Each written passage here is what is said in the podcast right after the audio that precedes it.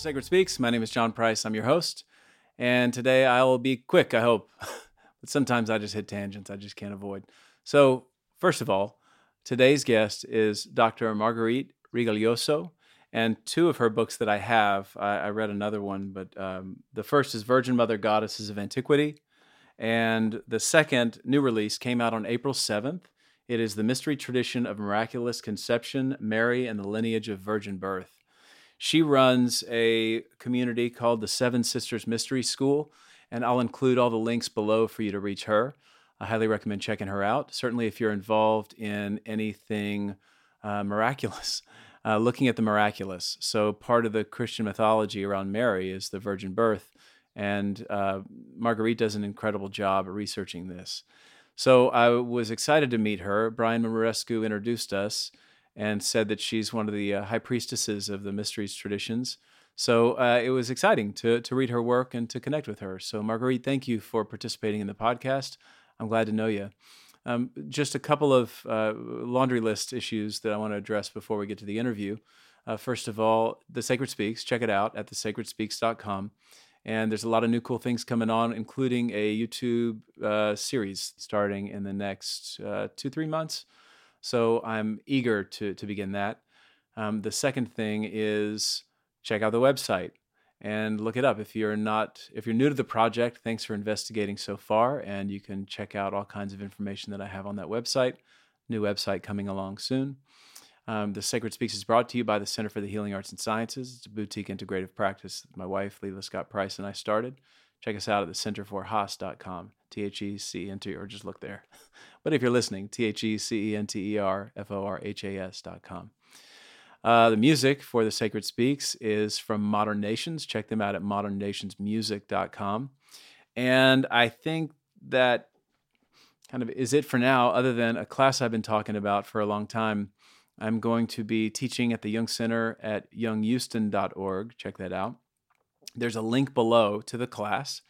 It's uh, the class is called How to Die Before You Die, and I am riffing off of a phrase that Brian Muraresku introduced me to that he has at the beginning of his book. We're going to investigate his book, but also uh, look at some of the tendrils that this podcast has been looking at. Certainly, the immortality key, but also uh, the road to Eleusis, the book by Carl Ruck. If you haven't seen that interview, check that out. It's the last interview I posted. Um, Dr. Carl Ruck is featured in Brian's book, and his story is fascinating and important. Um, uh, Dr. Bill Richards, um, Dr. Tony Bossis, uh, a number of folks that I have been talking to on these subjects of religion, uh, mystical traditions, psychedelics, spirituality, and the ways in which we can um, look at alternate states of consciousness to start to understand who we are as human beings and, and what we're doing in the world. It's kind of a humanistic tradition.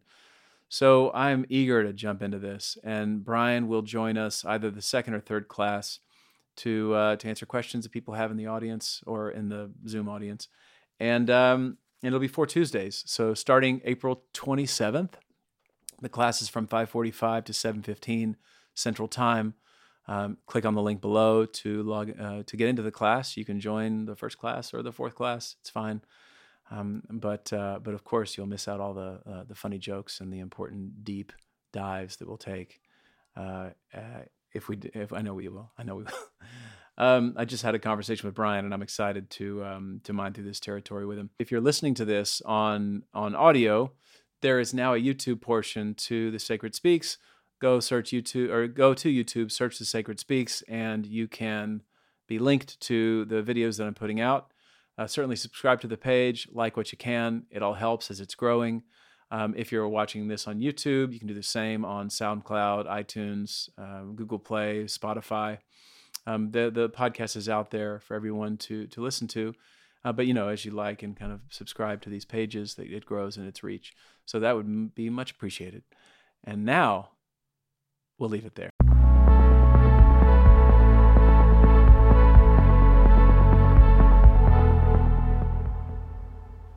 Marguerite Mary Rigoglioso is the foremost authority on the history of virgin birth and has taught graduate and undergraduate courses in both the United States and the United Kingdom. The founding director of Seven Sisters Mystery School, she's the author of The Cult of Divine Birth in Ancient Greece and Virgin Mother Goddesses of Antiquity. Her new book is The Mystery Tradition of Miraculous Conception Mary and the Lineage of Virgin Births, which is the inspiration for our conversation today. That was nice. Thank you. I'm glad you're here. Thanks. So good to be here, John. For, for those of you listening, Marguerite and I have already uh, sat in meditation and silence together. So if you need to collect yourself for a moment, press pause and just connect your feet to the ground if you want to get on our level. uh, yes. Well, good. I know. Uh, so Mary is, of course, going to be the conversation today, and uh, given the correspondence that you and I had, you know my interest in Persephone. Also, I've I've just shared a conversation last last week with Dr. Ruck, and we explored Eleusis, and that was lovely. So just to kind of position our conversation, there's no need to pick that thread up but just so you can know for the listeners, that's kind of where we've been swimming around is in uh, mystery practices and uh, psychedelics and entheogens and all that depth and underworld stuff. So I uh, I'm I'm eager to explore this. I, I've got a number of questions, but of course I want to throw a pretty basic, just wide net out there. And as you said, there there is a theme of uh, virgin birth and the goddess that uh, uh, goddesses that interweave through all your material. I wonder if you just talk a little bit about that and let's let's tee this up in a way that people can kind of start to understand where you're coming from and where we're going. Yes, absolutely. And a natural segue between your talk about Persephone, whatever you discussed with Carl, and myself is that you know, in addition to being a scholar, I've also been what I call a practitioner of the ancient Mediterranean mystery traditions. And what does that mean? That means that I have done quite a bit of ceremony over the mm. past 20 years um, with and without using um, kind of light level opening up medicines. Mm-hmm. And during that, during those journeys, um, I received that the first my first goddesses were Demeter and Persephone, and that I was first and foremost what you might call a priestess of Persephone. And the way that looked like in my personal life is that, like Persephone, at an early age, I was separated from my mother. My mother died when I was 10. I went into a long underworld journey. You know, that I think I've emerged from. I don't know. but um and so those goddesses were were the first ones that I really tuned into as realities. You know, like, oh my gosh, these beings are real. I went from being, you know, scholar and reader and hopeful, like, why am I so fascinated with this, to, oh gosh, th- these these these are consciousnesses these are intelligences. These these beings have lives. They have realities. And our lives can parallel them. And mine in fact did.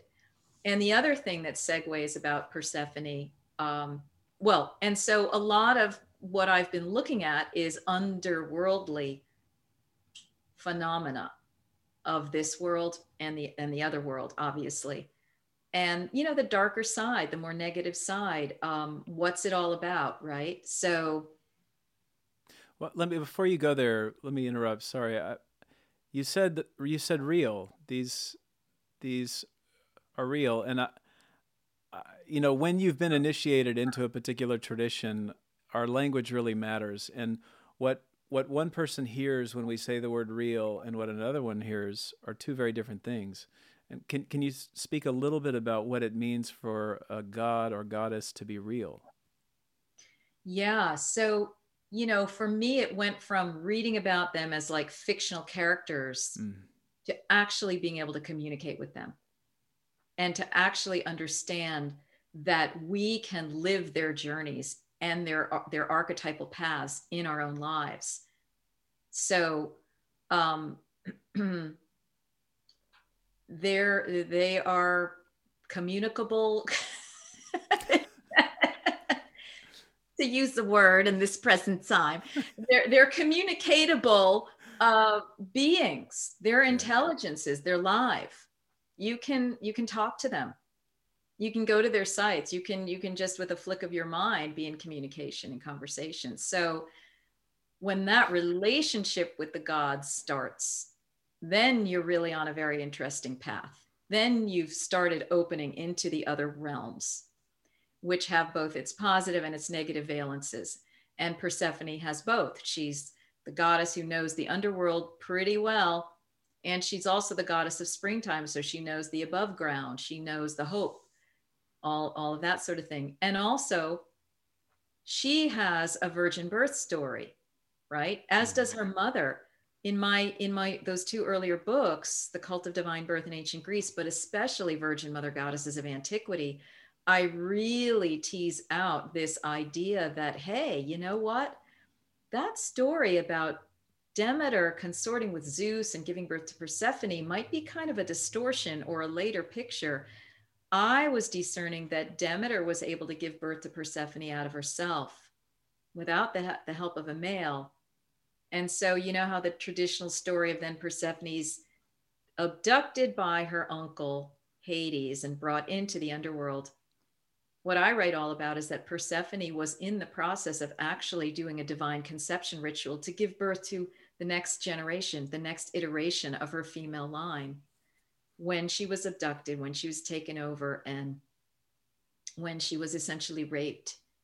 And, and so we're, you know, we're talking about deep esoteric concepts here but this is starting us to go into the realm of divine birth through the greek tradition. And you know eventually we will we will lead to mother mary but there's there's this whole background of divine birth that i discerned from my research in the first book where i was looking at not only goddesses but then their priestess representatives and what i realized through piecing together and going through many many ancient texts historical uh, mythological, legendary, that there were these groups of priestesses that were able to conceive and give birth in different ways. And from the normal you know sexual intercourse between man and, wo- and woman.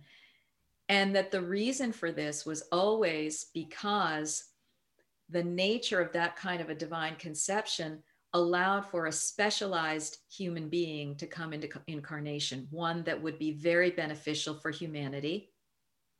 And of course, the practice could be used to create negative beings that had sort of superpowers, but they weren't as positive as, you know, uh, some of the more be- beneficial ones. So we have this these stories on the mythological level, but we also have them on the historical level in Greece. For example, our beloved Plato and Pythagoras were said to have been divinely born by their mothers. Okay. Hmm. Perictione with Plato and Pythais with uh, Pythagoras. And she, it seems, was probably a, a Delphic oracle. You see, so these oracle centers often were connected with virgin birth. And you find that by looking at the names of the places and the cities Oftentimes, they will either be names of female priestesses who gave birth in a divine way, or their names of their children. And this is all over the ancient, ancient Europe, the ancient Mediterranean world. And there was a process by which this practice kind of devolved and was taken over and eventually hijacked by the patriarchal priesthood, priesthoods. And then it was used you know for for different kinds of purposes. And and essentially was the entry point by which some of the patriarchal heroes entered in and started dismantling female centered balanced cultural behaviors and practices um, matriarchy if you will. So that's just a little bit of a kind of a background um, and i'll let you kind of take it from there? Where, where do we want to go or dive in? Well, the the first thought was that it's a part of my tradition is Jungian, and one what's fascinating to me is that I've got on my desk a bunch of the the collected works of Jung, but I've got this book right back there called the Red Book, and it is it reads like uh, you know whether it's Revelation or any any stories in the Old Testament. One of the things Jung talked about is that you really need to turn towards these kind of inner figures and treat them as if they are real. And he wouldn't even say as if, he would say they are real. Treat them as such. And we're starting to get a little bit of that in neuroscience. I mean, whether you've got Anil Seth, who's talking about how there are consciousnesses in our uh, in, in in our psyche, or Jill Bolte Taylor, who's talking about this confrontation with an inner other when she had a stroke, that the the idea that we can we have this counsel inside of us that uh, inside of us that we can turn toward and interrogate because it's interrogating us is somewhat difficult to grasp given the current worldview of what a human is and what psyche is and what consciousness is. So I cued in on that because I, I think it really needs to be positioned at the outset, which is our definition of real really matters here. And mm-hmm. and if I can be taken over by an impulse, by rage, by lust, by greed, by jealousy, you know, and, and do things that I don't know where that came from. I don't usually behave that way. That that's just a hint at these other forms that exist inside, and that if we don't turn to it and relate with them, then they'll act out in an unconscious way. And I think this is what this whole process of self knowledge is about. How am I tracking so far with how you're? Very much so, very much so. And I, I think there's, um, you know, we could let's distinguish between ontological reality, meaning these beings have their own life, their own reality, whether we're here or not. We can tap into them or not, versus seeing them all as inner parts of self, which, you know, uh, on some of the esoteric Buddhist understandings, if, if, if I'm understanding this correctly, is that it's all us, right? It's all mm-hmm. our mind it seems like separate beings, but it really is all us. And so it, it depends on how you want to look at it. I have found a lot of utility in feeling like these beings have their own ontological reality, that out there is Demeter doing her thing. I can connect with her or not. Persephone the same, Mother Mary the same, Jesus the same. But how they interact with us is they are helping us to cultivate the part of ourselves within us that is like them or capable of becoming like them. Hmm. The, the part of us that is capable of becoming divine, like raising to the level of a really high level master who is able to traverse three dimensional reality and come into incarnation like Jesus and Mary, and who is also able to merge with the goddess and Godhead which is what, in my belief structure, Mary has done and Jesus has done. So um, that's just a little further conversation. And then in terms of like these experiences that we had where where we are saying to our we've had where we say to ourselves what was that who was that in my reality structure there there is a multiplicity of beings on the other side of the veil from our three dimensional reality. It is, they are legion. I mean, more numerous than the drops of water in the ocean, right? And they range from very high vibrational to very low vibrational. And anybody who does enter into the shamanic realms in a, in a high altered state experience will come in contact with these beings, the good, the bad, the ugly, the intermediary, uh, the ones who are learning, the ones who are out to make trouble. And a lot of these beings do connect with us and hook into us, the negative ones. Um, and this is a, a big, huge discourse um, uh, about, you know, what's going on, who's really in charge of our body, um, the fact that that okay, if if we do agree that there are these energies, sometimes called entities, then that puts mental health and remedies uh, about you know mental and emotional disturbances in a whole new light and i have mm-hmm. always wanted the psycho- psychological and psychiatric establishments to treat things on the emotional, physical, and spiritual levels, you know. And I've been trained in um, energy depossession. You know, it's not a work that I like to do anymore. I, I give it back to my teacher, but there's stuff going on, right? You know, so we're, we, when, when we open into this, we open into the whole wide world.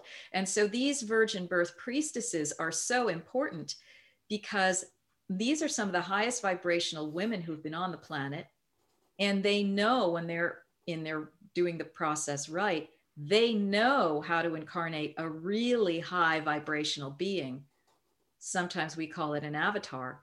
And Jesus is, was one, but Plato was one, Pythagoras was one.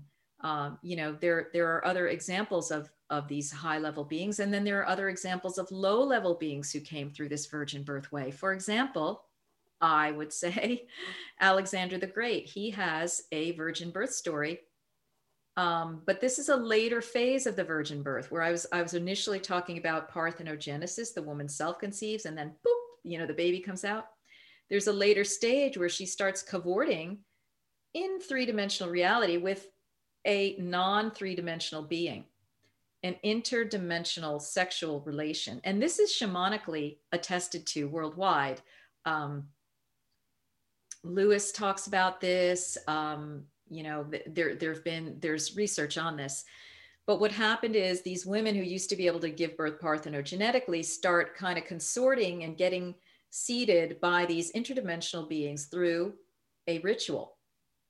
Okay. And then in a later stage of that, so in a later stage of that, we have a male who will come in and uh, incorporate that God through his physical body. So there literally is a human sexual connection there with sperm. And but the it's it's the God's ch- energy that's coming through that. It's the God's child. But because a male is involved, they can take that child into the male lineage now. And so all of the female empowerments and matriarchal groups that that once kind of controlled this practice are are disempowered so, you know, the, the, the Egyptian pharaohs were said to have uh, been birthed that latter way.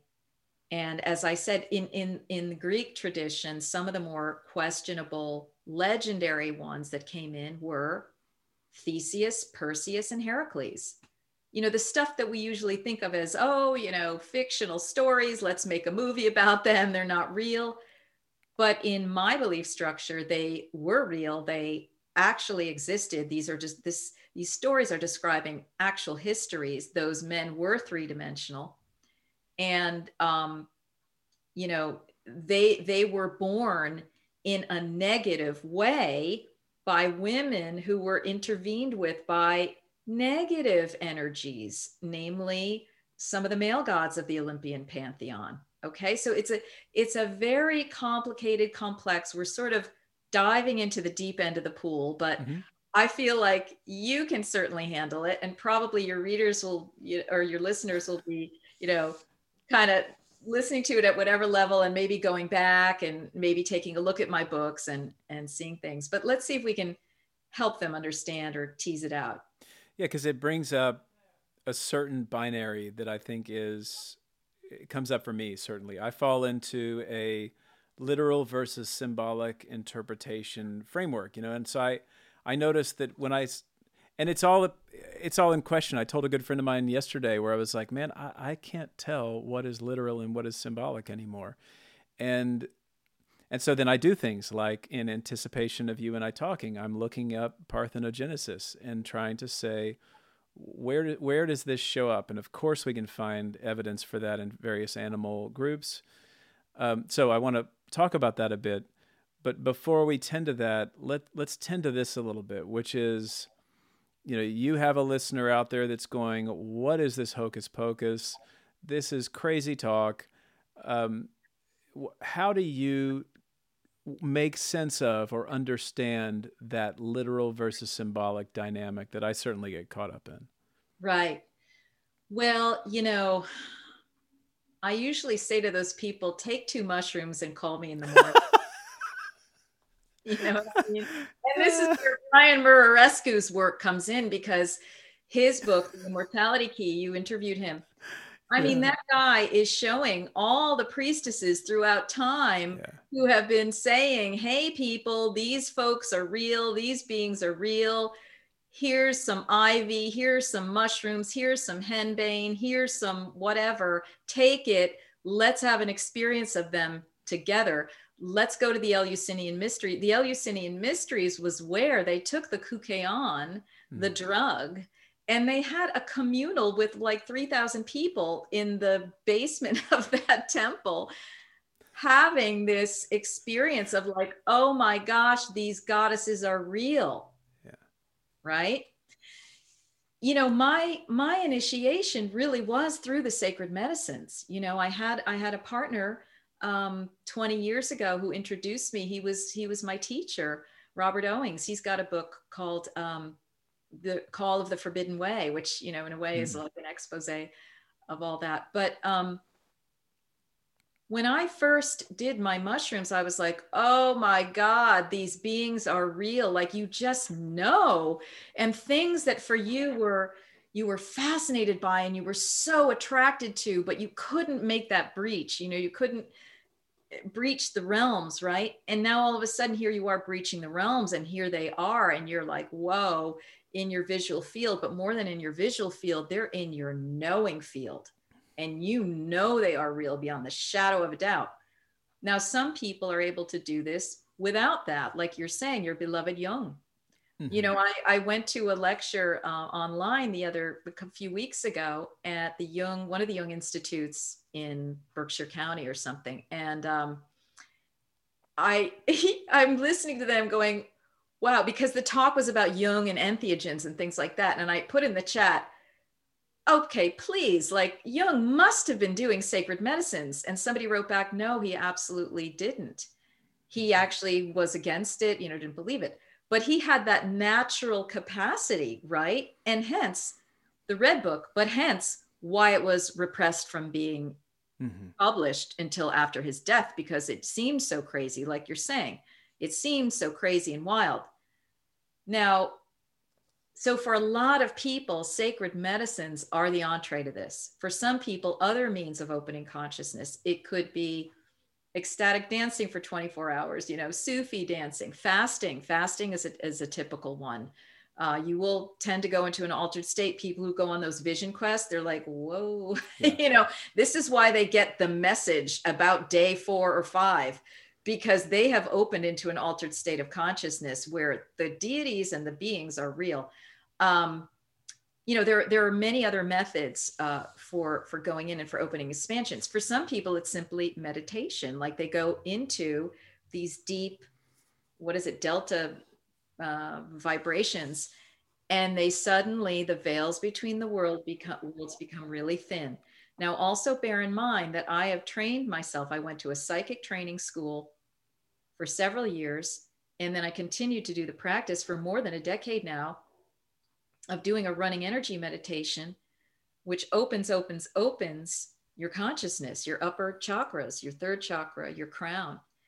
And you are thus able to get direct downpours of information that you're like, wow, this is truth. I know this. I don't even know how I know this, but I know it. Right. So intuition becomes alive.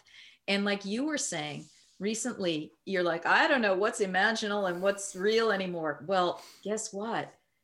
The times we're in are fostering that. The, the, the, the worlds are cracking. Third dimension is starting to merge into fifth dimension. And that's part of this world crisis. Um, you know, there are negative energies that are happening along with it. But on one end, it's co- creating a lot of awakening for people as they. Hasn't that been going on for like the the apocalypse is something that we've been writing about, thinking about, has been in the aware, whether it's the mm-hmm. calendar of this that ends or the time of that, that mm-hmm. isn't that a consistent aspect to reality? It can be. Um, but at some points in the history of humanity, it's more poignant than others or more uh, intense than others. And right now is a very intense node. And by right now, we could be saying the last hundred, few hundred or few thousand years, you know, like um, it's really intense right now. And a lot of people are saying that this is actually a pivot point. What we're what we're in right now is a pivot point, and it's going to spell one road that we go down or another road that we go down. Yeah, I guess my argument in favor of that is that for centuries, the apocalypse has been in the kind of imagination of humanity, except right now we've got some pretty solid evidence to the destruction and devastation that we're doing to the earth and the environment that I, I, guess is one of the first times. I mean, certainly you had war and famine and all kinds of other realities uh, that that were um, uh, very difficult to manage and catastrophic and tragic. I, this is interesting and different and that if it was the death of a culture that's one thing but the death of the entire culture of the world because we've cut off our connection with the earth and devastated it that just seems to be a little hypercharged. Yeah it is. And there are so many layers to it um, and possibilities around what is actually really happening that it might be a bridge too far to go into that today. Yeah i hear you but um, suffice it to say, you know, the underworld is alive and well and doing its thing to try to get its coin, so to speak. Yeah.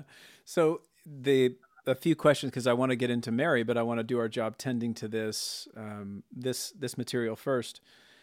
The one one aspect of certainly my conversations with both Brian and and Dr. Ruck uh, and, and Amon Hillman uh, were about the tradition of the priestess pre Christian and the relationship of the priestess with the witch post Christian, I guess. Uh, and and when I asked Dr. Ruck last week, we were talking about this collision of maybe the Roman Catholic Church, but maybe that is a signifier for another mode of consciousness.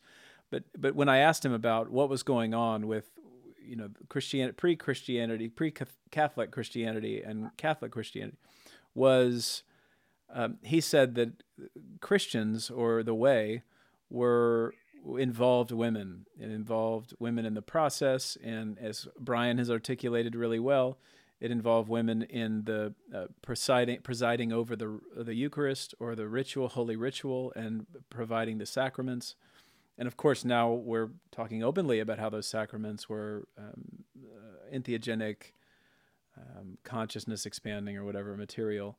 Um, so to actually have a religious experience was part of the process not just to eat a wafer and say this is symbolic.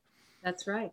So will you speak a little bit about priestesses pre-christian and their involvement in religious traditions?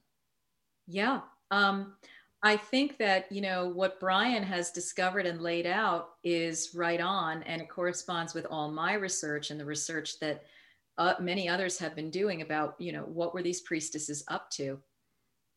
Yeah, these were the seers, these were the knowers, these were the guides for humanity when humanity itself had had degenerated from having an open third eye, open crown to see the other dimensions these were the specialists that still allowed they were they were the conduits okay pre-christian. Once christianity came in and what about what i mean by that is not mystical christianity because at the very beginning christianity was run by the women. It was run by mother mary. It was run by mary magdalene et cetera et cetera et cetera the men were having a little bit of a problem with that. We can see Peter reacting um, to that in a negative way. He was jealous of Mary Magdalene. But it really wasn't until a few hundred years into it, you know, per, particularly the Council of Nicaea, where they lay out mm-hmm. the creed and so forth, that the male priests, so called, totally took over. That was it. And you know, they started making men the only ones who could deliver the Eucharist. Uh, women had to be only nuns.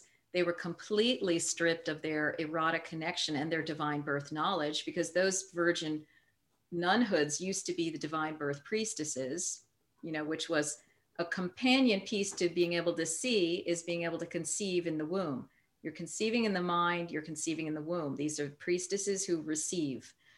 And so, um, and you know, as Brian said, in in the early in Greek times and so forth, the women were the ones who were picking the plants, mixing the brews, and giving it to the people to have these religious experiences. Again, there was an energy that came into Christianity a few hundred years into it that put the clamp on everything. And there's been a lot of talk in esoteric realms about what those energies were that again i think might be a bridge too far for listeners here but you know you can there's other people you can listen to about that. Um, but let's just call it patriarchy for simplicity's sake. Mm-hmm. but i will just say that it involves some of those negative beings that i've been talking to you about okay the points of light and the pods and pools of light on the planet get taken over by the negatives. And one by one, these things get hijacked and taken over. Whether it's the women's wisdom tradition with the medicines to help people open up, whether it's the divine birth practice, whether it's gurus who have this kind of knowledge and that kind of knowledge, and all of a sudden they get taken over and hijacked and they're sleeping with their students and having Rolls Royces and things like that. Okay. These negative energies that are alive and well in and around planet Earth. Yeah. Here, the, hello. Um, they, you know, they're active. Okay. They're active. They're active. And this is why we have had a Jesus come into the world. This is why Mother Mary was like, hey, holy gosh, this earth plane is in trouble. We have got to do something now. And this is, you know, 2000 years ago or so. She was already part of a family. She was part of a lineage of women who still were somehow managing to maintain this wisdom tradition as seers, as medicine women, as divine birthers. And she was such a high level being that she was able to bring in the likes of Jesus to help this planet. He's not the first, he's not the last, but he's a major, major one who was supposed to come here to help us.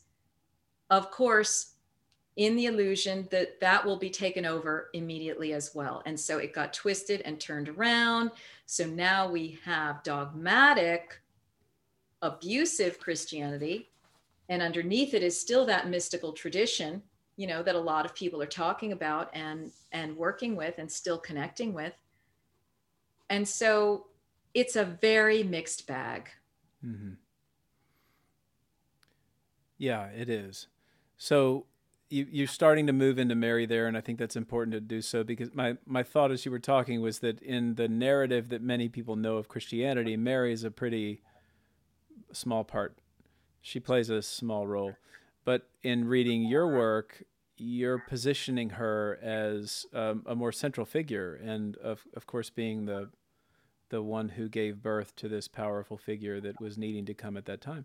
So, would you give us a little background on why Mary is a much larger player in the narrative than? And so, sorry, follow up question is, and how she became uh, the smaller character that we know her as today, uh, in right. general. Well, let's start with how she became the smaller character because that's kind of like our entry point. Great. The canonical gospels, the Matthew, Mark, Luke, and John, say very little about her. The Quran actually says more about her in Islam than than those gospels. Where we find, and that was, I believe, deliberate. Again, part of this campaign to disempower women and make them really small now, Christianity has always had a little embarrassing fact that they couldn't get away from, which is that their um, symbol, Jesus, that they then came and used for various purposes, including, you know, it, it, it, his message got distorted, right? They could never get away from the fact of how he came onto the planet which was through a divine birth priestess who willed it, planned it, was part of a lineage, etc. That is a very uncomfortable fact to, again, let's call it patriarchy. And so they did everything they could to diminish her in the cat the Christian religion, writing her out of the official canonical gospels, calling any other texts that were written about her and there were a, new, a number of them, one of which is what I based my book on, the Infancy Gospel of James, calling those apocryphal, saying that they're absurd, saying that they're not authentic, you know, saying that they're not real. But there are other, there are biographies of Mary, um, Maximus the Confessor, his Life of the Virgin, you know, there are other ones. So if you look in those neighboring kinds of texts, you can see where who, who Mary is and, and where she came from and, and the much bigger picture. So in this particular book, I focus on that infancy gospel of James, which originally was called the birth of Mary. Okay, because mm-hmm. it's really all about her infancy gospel, not James's infancy gospel. Okay, this is another thing. Scholars twist it around and obscure the name of Mary and the fact that it's about her birth and childhood and and adolescence you know uh, coming into divine birth priestesshood ness and they call it infancy gospel of james so nobody ever looks at it. They're like oh whatever that is you know. So i rummaged around and you know found this thing and i'm like wow all of the codes and descriptions and symbols here completely correspond with all the research that i did in ancient greece about how these priestesses did it the practices the symbols, the, you know, the stages and all that. So that's what this new book, The Mystery Tradition of Miraculous Conception, Mary and the Lineage of Virgin Births, is all about.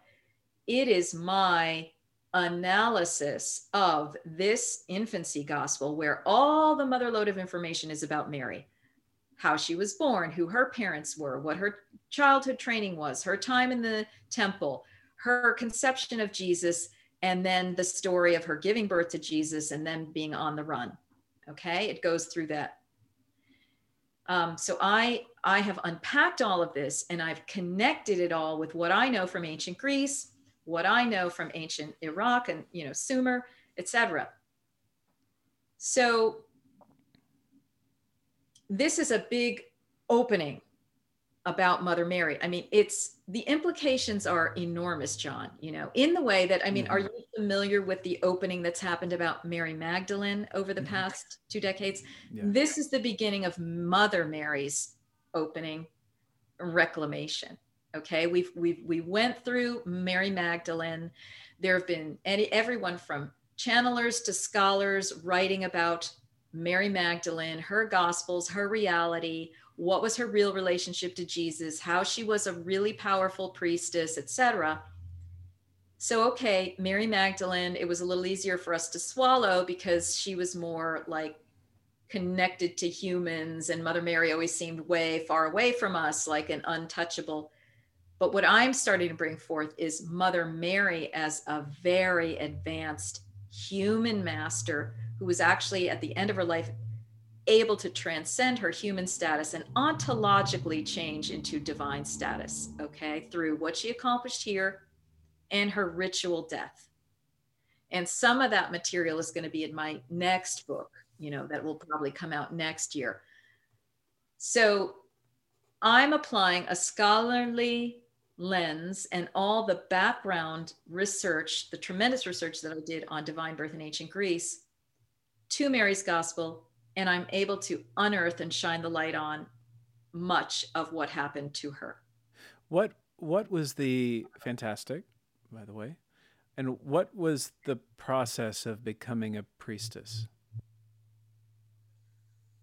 So, um, it depends on where and when. So, f- focus me somewhere. Whether would it be Mary or would it be the Greek priestesses or?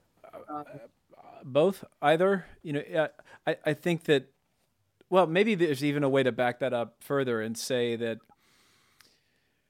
the the yeah let's let's maybe you tell me if we can go here first or not but uh, the mysteries when people talk about the mysteries what are they talking about Right. Well, that comes from a word that means to to close, right? To close the mouth or something like that. Um, because it it has to do with things that shouldn't be spoken and and moreover can't be spoken because you cannot necessarily understand it with linear three-dimensional thinking. You can only understand it when you enter into the open state of consciousness and the and the more what i call fifth dimensional awareness and so forth.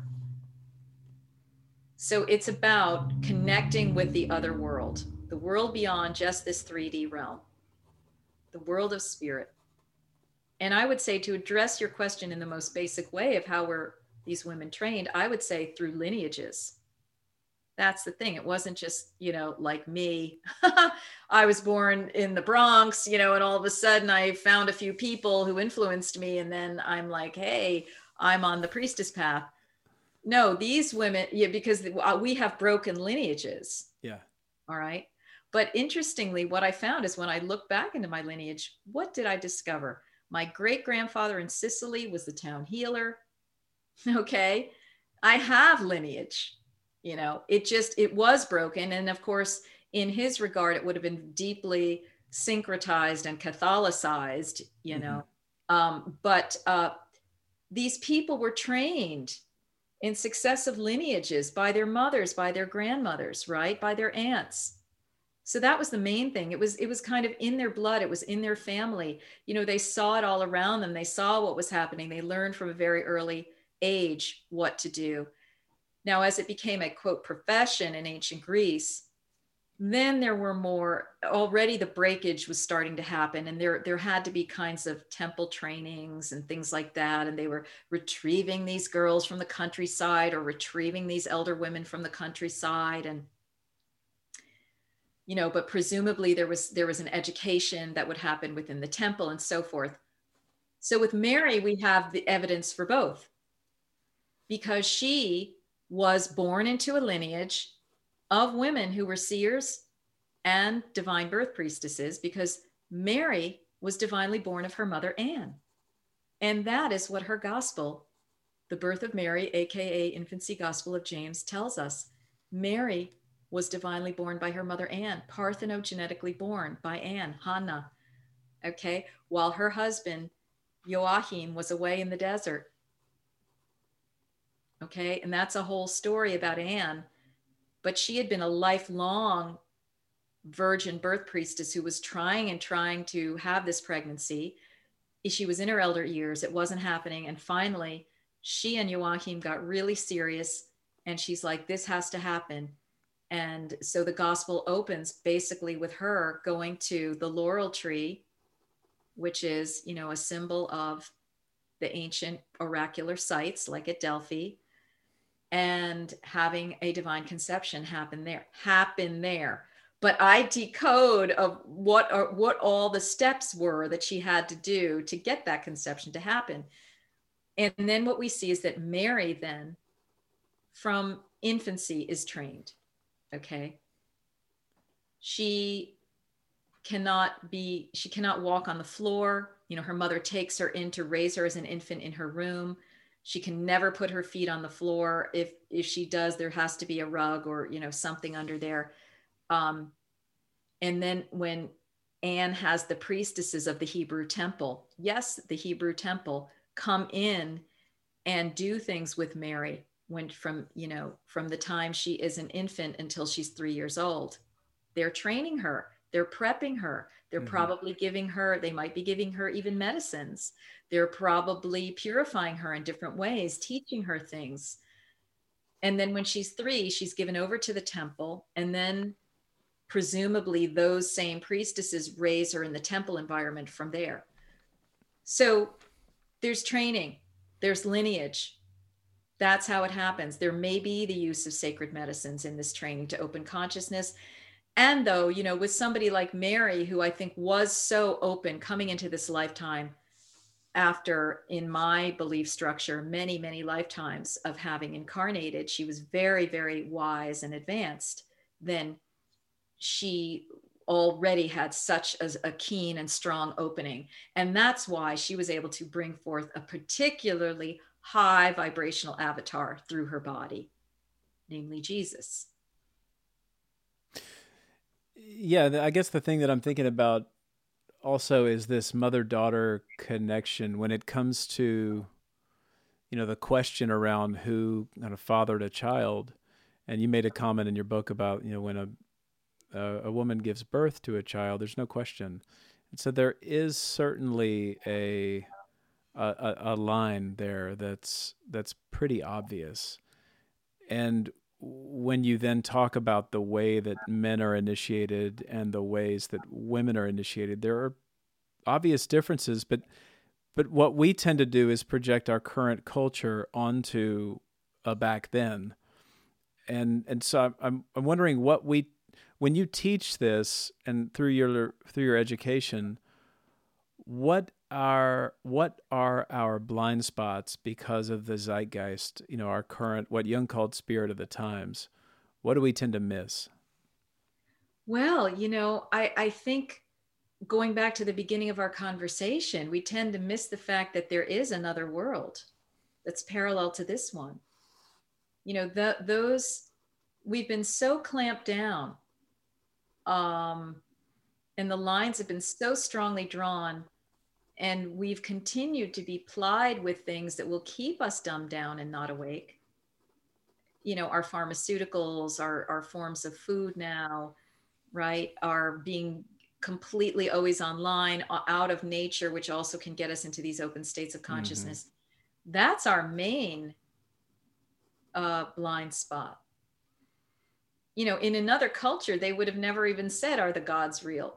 I mean, they would be laughing. That's like, it wouldn't even be a conversation because it's like, Of course they are. We're dealing with them every day.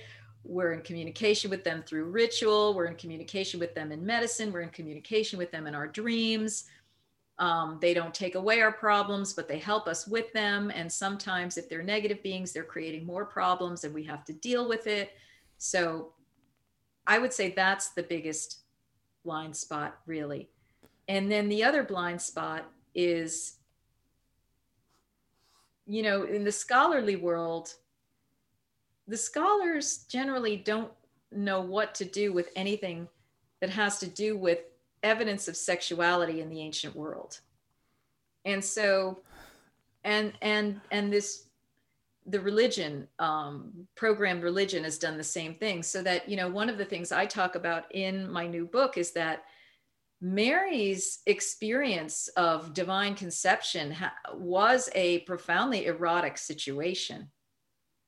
It was not it had kundalini fire hmm. connected to it. And I, I talk about you know my evidence to make that case so that's one thing. Um, another thing that that they miss is they miss the whole point of the whole Eleusinian mysteries, which I decoded it in my book, uh, Virgin Mother Goddesses of Antiquity. Half the book is dedicated to the analysis of what happened at the Eleusinian mysteries. It has been crickets from the from the from the scholarly world. Um, well, you're and, you're part of the lucky ones then, because a lot right, of people have been right. kicked out of the tribe you know, and I kicked myself out before I, you know, whatever. But, you know, what is it that I say there? I basically say that at the apex of the Eleusinian mysteries, the initiates had to go through every single experience that the gods did and the goddesses did. So, what is that experience? They had to experience Demeter losing her daughter. They had to experience Persephone being raped. So they had to experience that erotic encounter as the opening into the underworld. And that there were dildos used. Yeah, that's where I was about to go. Yeah. Okay, there were dildos used, and and and those dildos come into all the descriptions, and they're you know, but scholars have never known how to deal with that, and even colleagues that I've had that that had a kind of a like, um, you know, fairy tale version of, of Demeter and Persephone, you know, they, they got mm-hmm. so incensed when they heard that I posed this, that this was the Eleusinian mysteries, that people had to go through like a self-induced rape to experience what Persephone went through.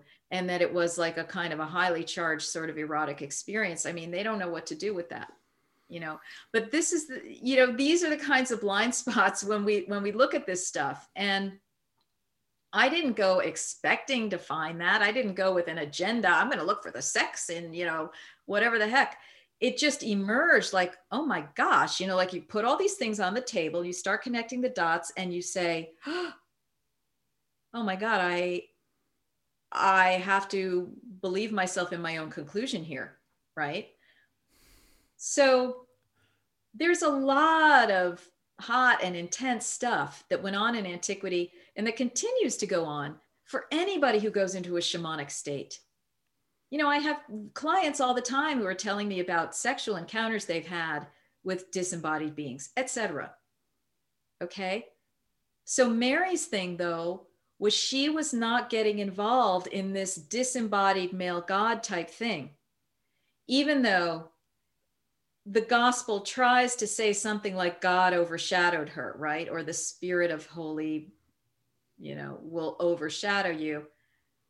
But really, Mary was involved in parthenogenesis. Her mother Anne was involved in parthenogenesis. There was not a male god involved in this rite, contrary to some of the other Greek and other priestesses who had degenerated the tradition.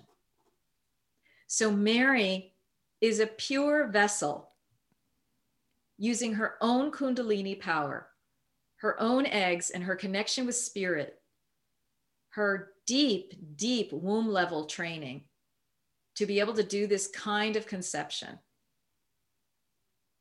And therefore, she was able to pull in a very high level being. So I want to s- kind of circle around sexuality for a second because I modern day the most of most scholars and and people that are writing on these subjects equate the body and sexuality with the feminine. And so we we talk about the certainly the body matter mater is it, it, in and I and I know in different cultures it's it's looked at different ways, but the way I hear it most commonly referred to is that the body and the feminine. And so there's something about our modern religious lives that are very repressed when it comes to uh, you know one could say it's kind of a puritanical model where we're we're repressing our bodies. We try to transcend the body. We we uh, moralize sex and sexuality we define it into these binaries.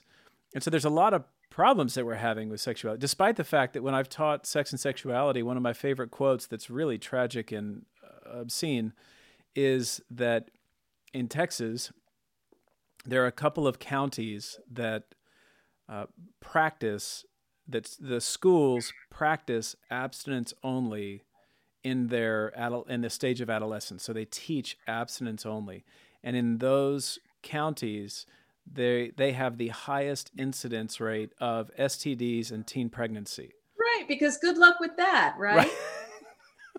right. yeah, good luck with that. So so there there's there I want to go back to the dildos. Um, eh, I've talked more about medicated dildos in the past three or four weeks through this podcast than I have in my entire life. It's really been the past like four months and and you know considering it's uh, I read Michael Pollan's quote about this is a Michael Pollan quote from Change Changing Your Mind or Change Your Mind, this book that came out that is you know radical. He's talking about witches and the broomstick, and the mythology around the broomstick is that the the the broomstick was a phallus, and the phallus was a dildo, and the dildo had medicine on it, and the medicine was one of these consciousness expanding medicines. Right so why? You know why? In part because when you take it through the stomach, it can make you nauseous. So it's better to do it through the some form of skin. And the vagina, you know, Im- immediately absorbs things. So it was very practical in a way, um, as much as anything else. Well, and the anus from uh, right. The uh, right, and the male initiates at Eleusis were doing that. Yeah, Which, they there was an orifice per gender. You know, right. pick yeah. your orifice yeah. to by, and wow. you know, I mean, this is why I think the Christian writers commenting on the Eleusinian mysteries are the most useful because they're like, what they do is obscene. It's this and that and the other. I'm like, oh, goody. Like they're telling us what happened. They're verifying what I've come to, right? Yes, it's obscene by certain um, perspectives, right? But they're all involved in a whole tradition that was several thousand years that came through lineages and they were trained before they even went to the Eleusinian mysteries in the fall the previous year they had had a kind of a rough run training and i know brian you know references that in his book as well the lower mysteries right um, mm-hmm. so yeah and and there's another example and this is with isis okay it, connecting it very much to the divine birth practice first of all isis is another example of an elevated being who walked the planet and she changed ontological status from human to divine because she was able to give birth to Horus in a seemingly counter-biological way. And, and here's the story. And also, there's another writer, and I, I have to look up this um, reference, but I don't know if it's Plato or who it is that's or Plutarch says people didn't know whether Isis was human or divine. You know, that's because she was one of those netters or whatever, like those beings who walk the planet. And um, so her story is that, and Rudolf Steiner believes, and I agree, that she was a previous incarnation of the woman we know as Mary. So Mary was like trial, trial running this thing, right? But Isis's story is that um, her brother Set um, cut Osiris into many pieces and uh, uh, Isis was able to find all the pieces except for the phallus. So what did she do? She made an artificial phallus. And I don't know if it was a golden phallus, whatever. And it was through that that guess what? She was able to conceive Horus with Osiris already on the other side of the veil. That is an, uh, an example of parthenogenesis through use of dildo. Mm-hmm. So whether there was medicine involved on that dildo, perhaps we don't know. But um, I just think it's very interesting how the use of this sacred phallus, this lingam, you know, human-sized lingam, uh, comes in in these various points where we're talking about the deepest mysteries of all. It's like the phallus and the yoni have to come together for these rituals on some level. And even in the parthenogenesis practice, meaning, you know, the woman gives birth to a version of herself. In the um, the revelation of Adam, the, one of the Nag Hammadi texts, it talks about one of the muses who goes off to the mountain and she desires herself so as to become pregnant from herself. She becomes androgynous and desires herself. There is that um, activation of the male female duality that will happen in the parthenogenetic woman. And this is what we see in some of the animals that you hear about, you know, every once in a while a lizard, mm-hmm. a shark, da, da, da, da, whatever, or some of them that by, by nature are parthenogenetic they have to have some aspect of the yoni and the lingam kind of coming together, which of course in the end is all the same thing. The yoni and the lingam in the fetus, it's all from the same tissue, right? And right. it either extrudes as a phallus or it, you know, implodes as a vagina. Mm-hmm. It's it's kind of all the same thing. It's a yin yang. Right? So there's like this deep mystery in all of this and I think that people listening hopefully they're listening with their third ear open, right? Because we're not, you and I are not talking in a linear way. We're not saying, oh, my book is about this. First, this happened, then that right. happened, then the history, the, you know, we're going popcorn, do, do, do in a way. And I hope it's kind of waking, you know, opening people's third eye where they go, whoa, oh my gosh, what is she talking about? Wow, what some of that kind of resonates, or that's fascinating. You know, this is my hope that this just obliquely um, intrigues some people who might be listening to the deeper levels of mystery that in a way cannot be spoken well i think simply simply put we there's a certain homogen, homogenizing if that's the right term, sameness. You know, culture culture on some level is creating some degree of sameness in people. And we can see this in the microcosm of the family system.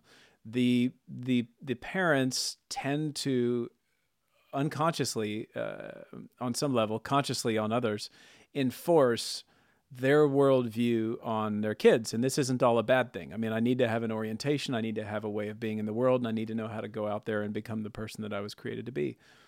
But what can often happen is that when my unique expression is coming together with their idea of who I need to be, there's a tension that can be created in that.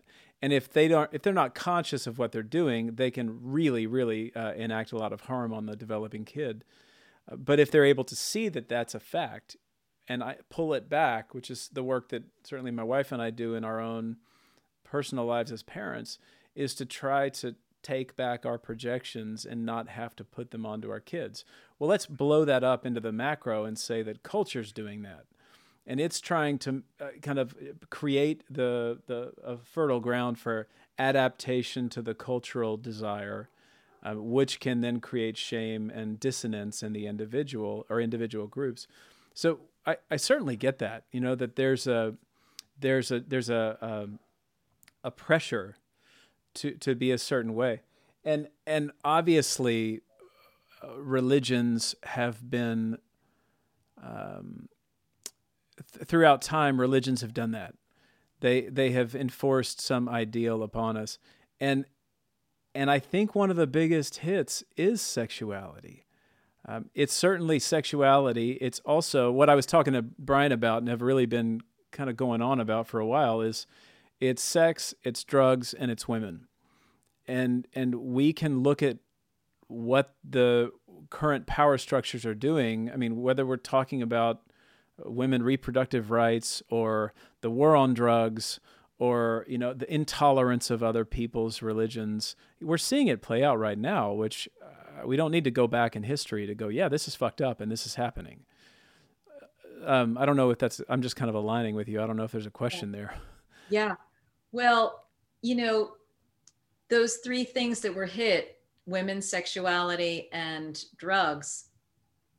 Um, again, from one viewpoint, that was deliberately done. That actually, um, when the when these negative beings started interfering with our planet, which you hear about in these divine birth stories, which you hear about even in the Bible with the um, the sons of God who cavorted with the the daughters of man and gave birth to the Nephilim, these giants. You know, you, you hear these stories of these interdimensional shenanigans. And um, so um, there's been a lot of activity and intervention onto planet Earth. And what I've been tracking is that um, beings who want to kind of negative beings who want to kind of have their way on an Edenic planet, which is what hum- Earth was, in my understanding, to begin with. The first thing they had to go after was the relationship between women and men. They had to fracture that and create problems between women and men and distort the sexuality. And then they um, had to disturb anything that could continue to have people connecting with um, the otherworldly realms, the world, the, the realms of wonder and mystery and co-creative possibility. So that was, you know, plants, the drugs. Mm-hmm. Okay. And then women because they still maintained these powers of seeing and these powers of divine birthing, they had to be tampered with. So all of these things have been tampered with. And, you know, in my belief structure, it's not because of just human nature. Human nature was something uh, completely other. It was a real divine blueprint. And it's because we have been enacted upon in this earth plane over a very long time by these negative interdimensional beings that we are in the intergenerational trauma situation that we are in. And we've so far been disconnected from what was the origin point, except on the part of various seers who are speaking about this, that we think this is just kind of normal the way it is. And it's like, okay, well, all we need to do is just do a little bit of self love and do a little bit of you know therapy practice and you know it's just like it's going to be a lot deeper than that like you're going to have to deal with the interdimensional level of what's going on here if this healing is going to happen and if we're going to throw off the shackles and if we are going to restore women's wombs and women's seeing and women's priestessing. If we're going to restore the connection with with the, the drugs and the medicine and basically meaning nature. And if we are going to restore the sexuality in a healthy way and, and healthy male female relationships so that it's it's a wonder to be together and not a war. Yeah i mean i think pleasure is certainly a part of that that and i uh, catch me on this because i'm wondering i'm wondering at some point don't isn't there a battle between worldviews like like the hedonic worldview the one that seeks pleasure and you know, kind of I can do whatever I want whenever I want it. You can't live like that. You can't live in a culture together where I'm just setting my own pleasure and transcendence. I mean, I can't I I have to think there's some kind of some kind of wisdom on some level where we've been evolving. I mean, there at some I mean, I love maybe last week I was talking to Dr. Ruck about the St. Paul saying, "You guys are doing this Eucharist wrong, man. You're you're you're you're abusing it you know you've gone into recreational drug use and it's a little like what happened in the 60s which is what everybody was scared about what timothy leary was saying is that man you drop it in the water supply people are going to go crazy and so we need some kind of balance between pleasure and spirituality and living on the earth and you know suiting up and showing up and doing things maybe that i don't feel like doing right any any thoughts yeah, well, you know, it, everything got split into duality in this plane. So it got split into, you know, either hedonistic pleasure or right. um, what what would you call it? I mean, parsimonious non-sexuality, right? but but you, okay, but of course you want you know you want the yin yeah. yang to come together. It it has to balance it. You you don't want to be at one end of the thing or the other. We we have to come together. Um, the yin yang, the opposites are contained within that whole, which is a womb. You know that that structure of the yeah. circle is the womb of, of Mother Creator. She is the one that actually contains and okayed, you know, the creation of all of these negative things as well, because she gave free will. She's the parthenogenetic universal creatrix. Well, let and, me think out loud for a second because I, I, there's a lot in my experience that I don't have, you know, that I haven't been able to, uh, you know, and I, I lean on William Blake here. There's plenty with this eye that I haven't seen, but I, I certainly haven't. I, I certainly keep asking these questions, and I've, I've built a lot of my life around being in a pretty inspirited place.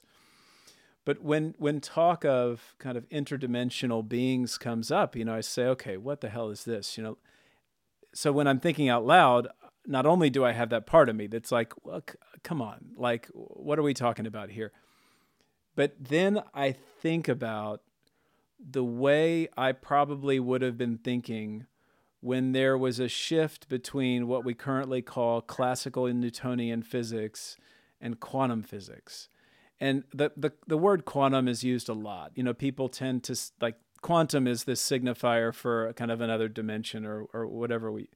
But I I do know that on some level, if I take some proton and I'm spinning it in a certain direction, and the sister proton or neutron or whatever, a hundred kilometers away, start spinning the same direction I change the axis on, uh, like that's weird shit and i don't understand that. And i so i at least can kind of go okay i have to i have to have faith here that there are, are plenty of things in this world that i can't see touch feel taste know measure and understand given my consciousness.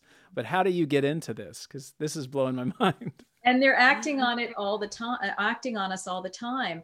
I mean, quantum physics is spirituality's best friend because as what it's going to unfold gets weirder and weirder, you're going to realize, whoa, they're talking about dimensional shifts and time anomalies and matter spirit interface and oh my gosh so this is going to be our the common person's entree into this stuff. Mm-hmm. and again a lot of people are accessing this through sacred medicines or other kinds of states right? So that you you can see it you can know it you can experience it. And i would you know to bring it back to mother mary i believe that she was working on the quantum level when she conceived Jesus. There was a whole ritual that was set forth um, that she was involved in that involved seven other women uh, at the same time. And she's the one who ended up conceiving, and Elizabeth, her, as it turns out, aunt, her, who, who conceived John the Baptist. They were working with the light matter womb spirit interface in unbelievable ways. And this is why you have the entry of the quote, Archangel Gabriel into the process, because there were interdimensional beings assisting with this practice. It wasn't just the woman kind of trying to figure it out all herself. She was opening up into this, this other domain, and the, there were these high level beings, angelics, helping. That's where You... that's why we have the Archangel Gabriel. You know, it's it's just another way of looking at why is the archangel gabriel there you know?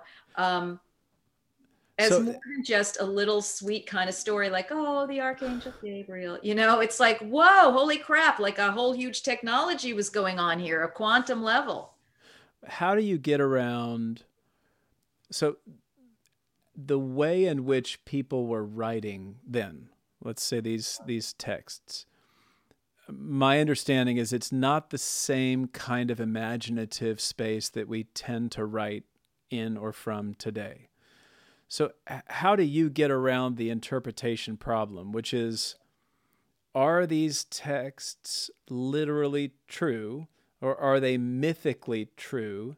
And if we try to apply kind of scientific rational truth today to text, that, like, how does that make sense to you? Well, just looking at the infancy gospel of James slash birth of Mary, that particular text, like when you read it just straight on, which it's at the end of my book, it's it's like, oh, okay, well, that's interesting. It kind of chronicles a story here. But when I bored down into each word and phrase and I showed what was going on and and and the symbols and everything, um, what I realized was that this writer was actually very mystical. I mean, he was privy to some things. Otherwise, why would he have been talking about the laurel tree? Um, otherwise, you know, why would he have been talking about any of these other symbols and events that happened? Why was he talking about that Anne had to put on her wedding dress before she conceived Mary, right? You know, these things. Like this was a person who used spoke parsimoniously, you know, with few words, but conveyed a ton of information. So I think that this person was schooled to some degree in the mysteries. This was just the way it was expressed. And what I can say is that there's this one section of this gospel that's completely wild out there mystical. He describes a situation that Joseph has. He's left Mary in the cave. She's giving birth, but she needs a midwife. So he's going looking all over the countryside to find a midwife. And in the middle of this, probably because he's hot, who knows if he's had enough water, whatever, under the hot sun, he goes into an altered state of consciousness. And it is the wildest thing to read it. Now, if you just read it going, that is just so weird. But if you really penetrate into what he's saying, it's like, oh my God, he's giving you this mystical revelation of Joseph Joseph's mind got opened and he saw people, he saw time and space going into this quantum physics anomalous situation where he saw people moving and not moving at the same time, eating and not eating at the same time. Um, you know i mean it's it's just this wild wild thing so he he went into it right without drugs so things like that are very mystical on the part of these older authors you know mm-hmm. and and even um there are some of the other writers um is it josephus um not josephus but there's another ancient hebrew writer uh, uh, it'll come to me i don't know why i always blank out on his name he's talking about these deep mysteries with these Hebrew women, saying that basically they were all virgin birth priestesses. You know, how did he? How did he know about that? So these people have been accessing, and even you know the mystical encounters that we have in the Bible of these guys who go into these altered state of ex- experiences and what they're describing. So it's always been there. It's been there throughout time in all of these texts, well, and that's that's, and that's the. Sorry, go on that's where I come in on this particular text with Mary, where I I look at what it's actually saying, you know, from the perspective of a woman who has opened into fifth dimensional consciousness and can understand and can bring forth more information for people who may not be privy to that. That's the whole point of the book. And to say, Mary actually did this.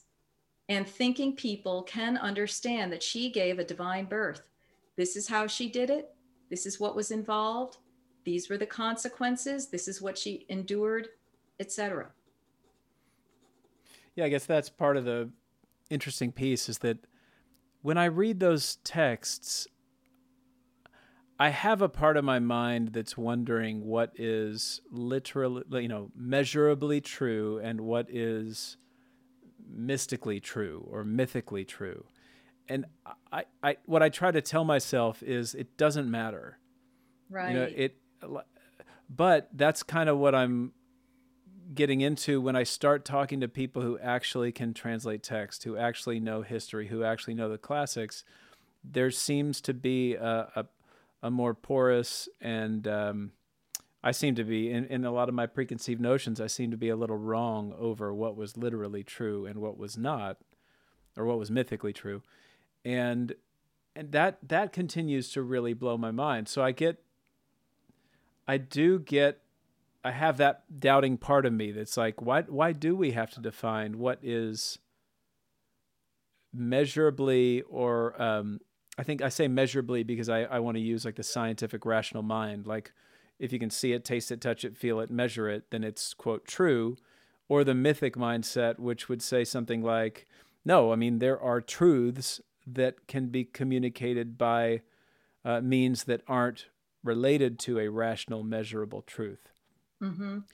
But and that that the interesting thing that you do in your book is you talk about um, the the immaculate conception as something that can be manifested measurably, conception measurably through a process of initiating a woman into a tradition where she has gone through years and years of training and then she can give birth to this human human child that's right. which, which again blows my mind. Uh, but we do see it in nature. I just i don't have enough training in the world of biology to know what the hell i'm talking about there. Yeah there are some creatures that do it and there are some creatures that could be induced to do it. Be that as it may, though, we are talking here about a spiritual process, practice, training, where you're bringing spirit into matter, which happens every time a woman conceives anyway. But this is just a different mechanism by which spirit comes into the flesh. It's just an alternate mechanism that allows, because of its technology, it allows for a different vibrational being to come in than perhaps the ordinary child, even though there are many extraordinary children coming in through regular intercourse and one would could say all children are extraordinary mm-hmm. but we're talking about degrees of masterhood that a being will come in with already degrees of uh, awareness and awakeness that a being will come in with and christ came in very awake.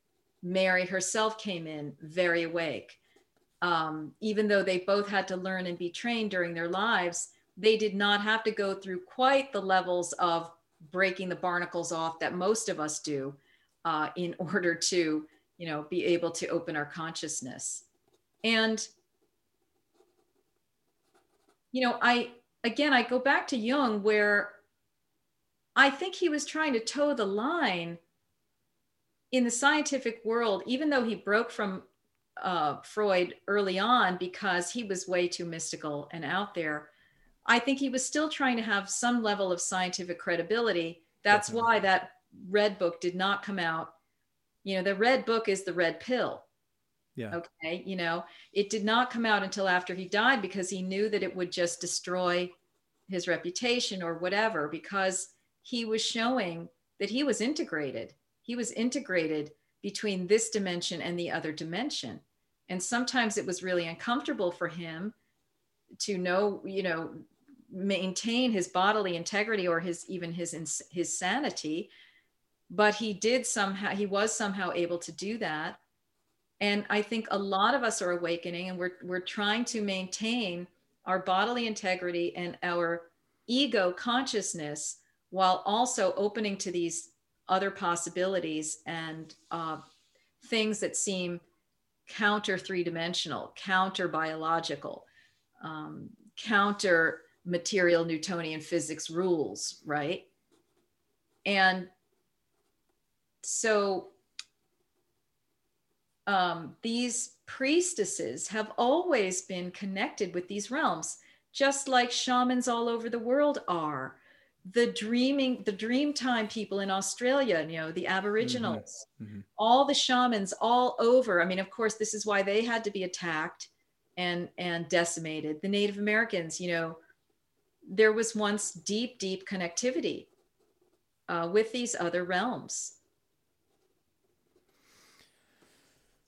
Well, that gets off into an amazing conversation, actually. It's that off into an amazing conversation. Yeah. I mean, you know, I, I, hope this is interesting to to your pe- people. We are going through um, many different zones of this.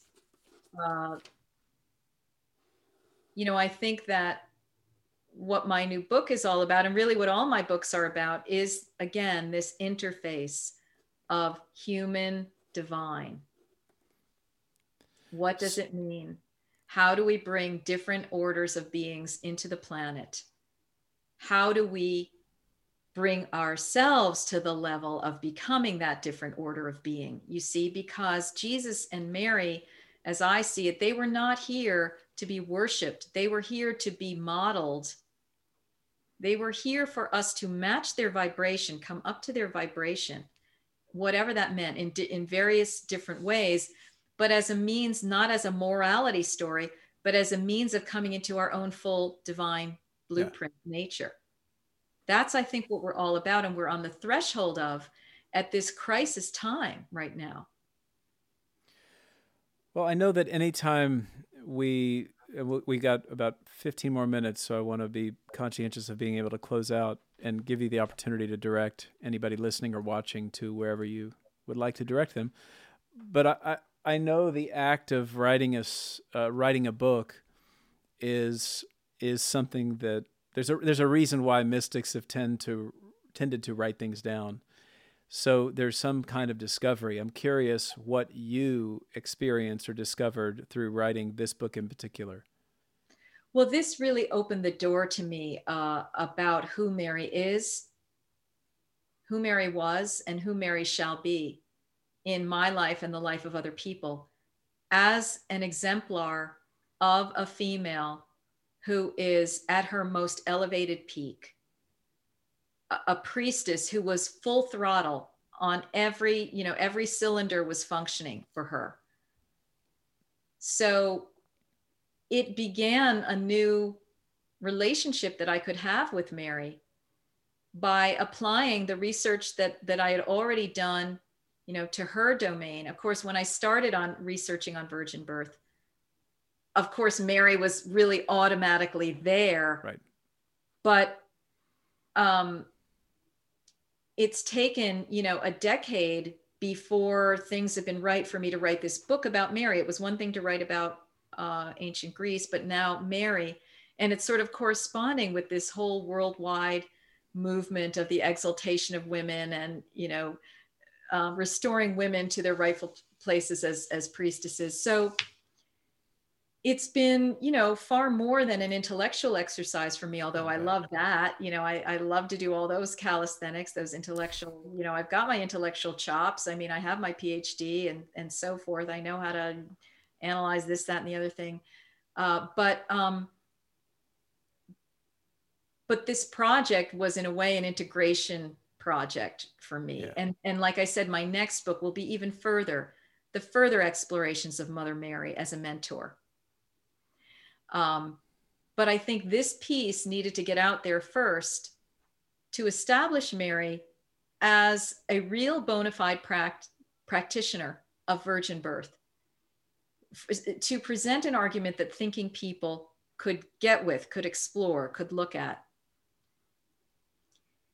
And it's just been fascinating for me, a fascinating process. I mean, I loved it. You know, I wrote this book very quickly in a matter of four or five months and just in kind of ecstatic state just wow you know and i would be i thought that i had gone through it all and knew what i was going to say but even more would come through as i was going through the writing process right. you know i was essentially you know opening to those intuitional realms and more was pouring through so that's a little bit about what the experience has been like for me and has meant to me. You know this this whole excursion for me into divine birth has been quite ecstatic because it would whew, really open my consciousness. And and that in and of itself has been a kind of an erotic experience. I mean all while i was writing you know starting back in 2003 when i really started investigating divine birth in a serious way and i would go through the the research and the books and have carts of books coming back and forth from the library. Mm. And I would be intellectually writing, and then I would receive all these downpours, right? So it was this figure eight process intellectual, intuitional. Sometimes I would literally have to lie down on my office floor just to breathe and integrate it all, going, This is so enormous. Mm-hmm. And the implications are so enormous. And the implications of this book are so enormous because, of course, this is not just about Mother Mary and as I write a little bit in my introduction, this is about what's possible for any woman who wants to go on this type of a holy womb path for the purposes perhaps of bringing in a higher level avatar to the planet.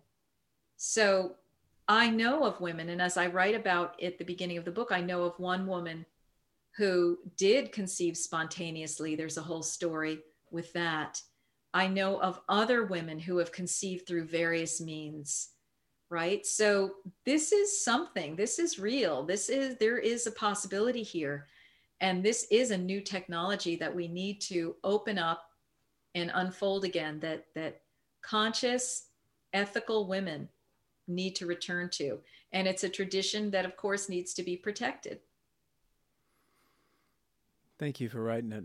Because I, what I hear in what you just said about the process, you know, we tend I tend to say this in circles of friends and colleagues is the divine conception of writing a book, right. of creating a song, of of the act of creation itself is is on one level what we're talking about and yes. you know as somebody who's written a dissertation it, it feels like giving birth my you know in a, in a spiritual intellectual kind. I am not some guy who's saying I can imagine what it feels like to give birth, but I can certainly I know what it feels like to create something and give birth to that. And yes, because ultimately it's really about the the entire creative process itself.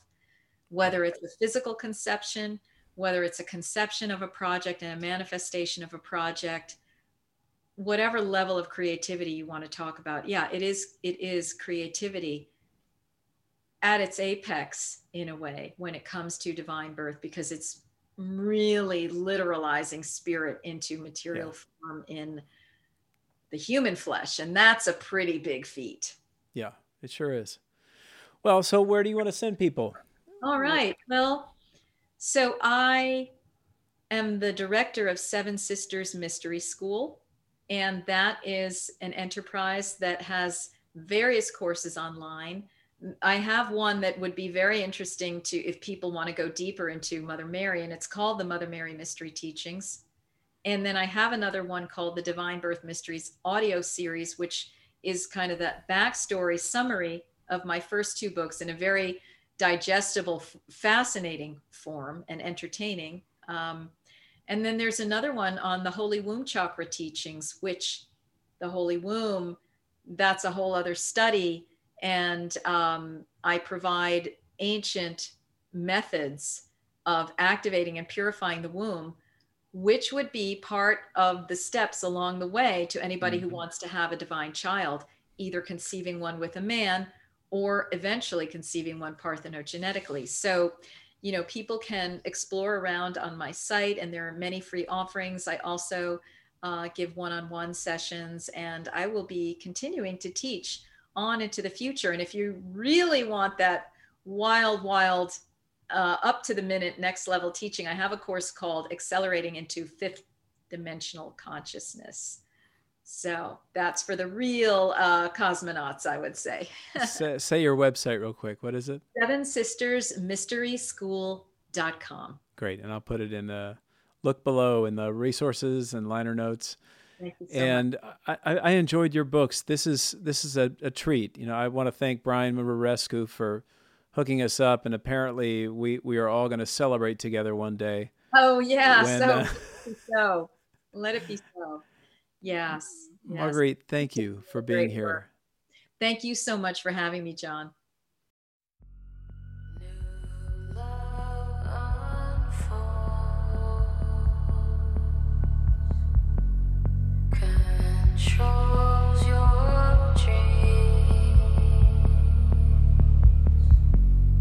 Persuade